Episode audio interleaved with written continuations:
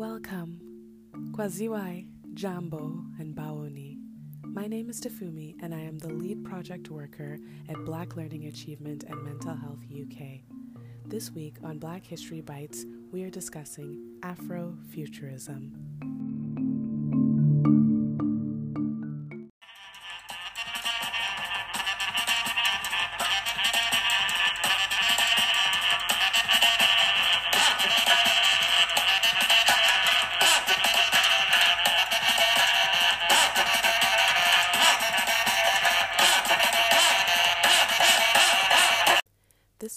Is called Afrofuturism by Sons of Kemet and is an example of the sound and the music we know to be Afrofuturistic music.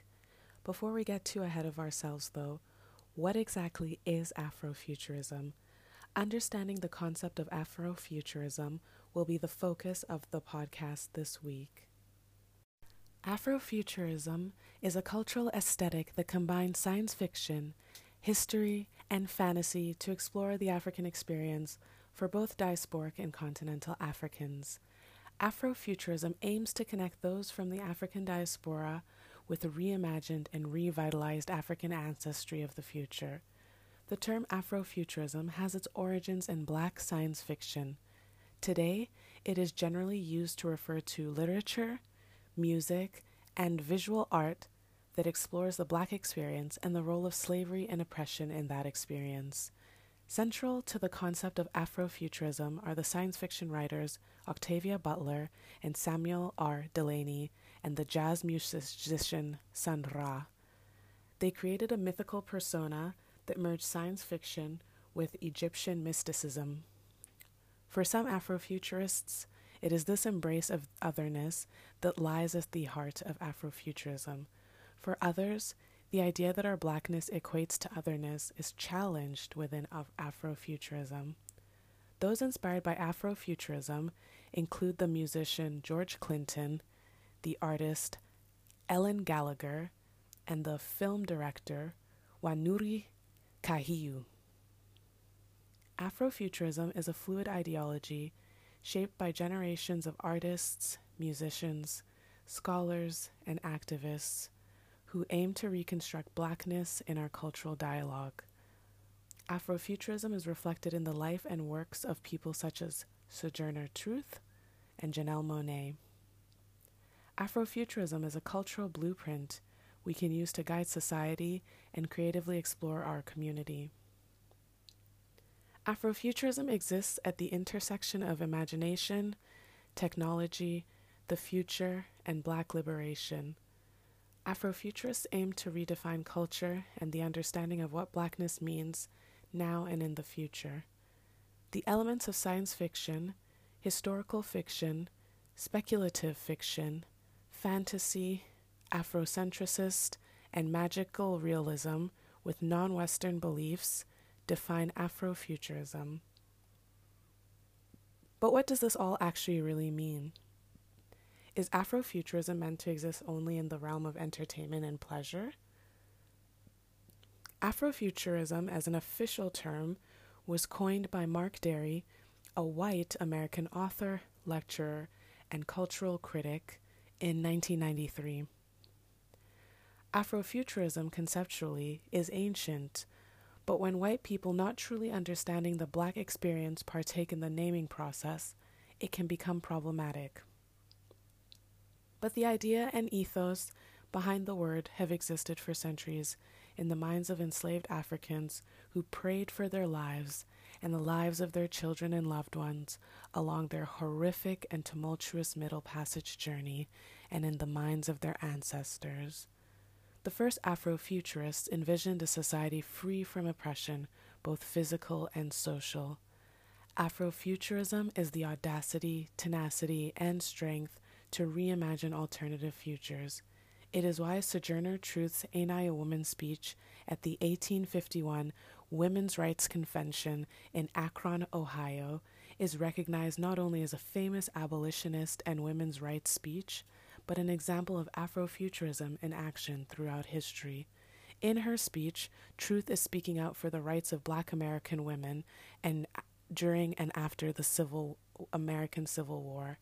Sojourner Truth urges her audience to reclaim their womanhood, push back on the dominant cultural narrative, and reimagine a future that confronts the historic devaluing of black women and black womanhood. Ain't I a Woman is an example of how Afrofuturism engages in a critique of not only the present day dilemmas of black people, but also interrogates and re examines the historical events of the past. In other words, Afrofuturism imagines a future without white supremacist thought and the structures that violently oppress black communities.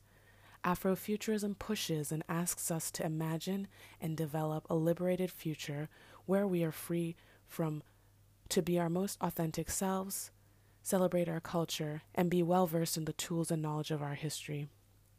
Afrofuturism creates a black community, unity, and shifting our paradigm to a black cultural center. Afrofuturism evaluates the past and future to create better conditions for us in this present generation through the use of technology, often presented through art, music, film, scholarship, and literature. The most popularly known African example of Afrofuturism found in the mainstream is the vision and development of Wakanda in the Marvel studio film Black Panther. The release of this movie in 2018 was a moment in which the global black community experienced the euphoria of a world and society reimagined.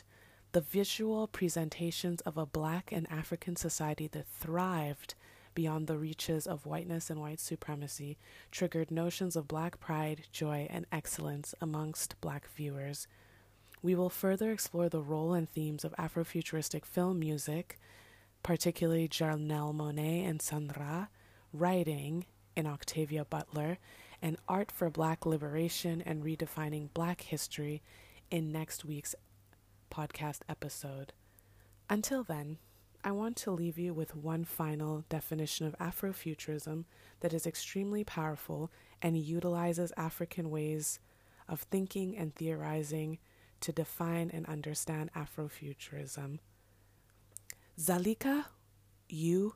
Ibiaurimi defines Afrofuturism as a concept, practice, and movement that requires Africana people to imagine and deduce time from the past present, and future from an African cultural center. This cultural center operates as the technological component of a black future from which black people can design and create their agency in memory and in practice. Ibiaurimi's concept uses the Akan principle of Sankofa, which means to go back and fetch it. So I urge you to take the time to go back and not only fetch it, but create and imagine the future and history you want to see created for yourself and the community.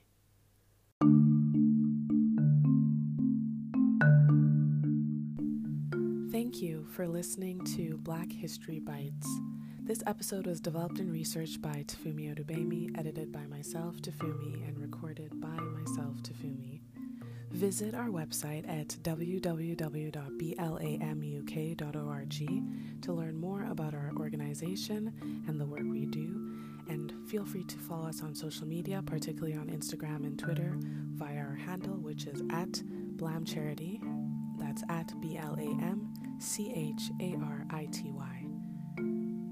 Until next time.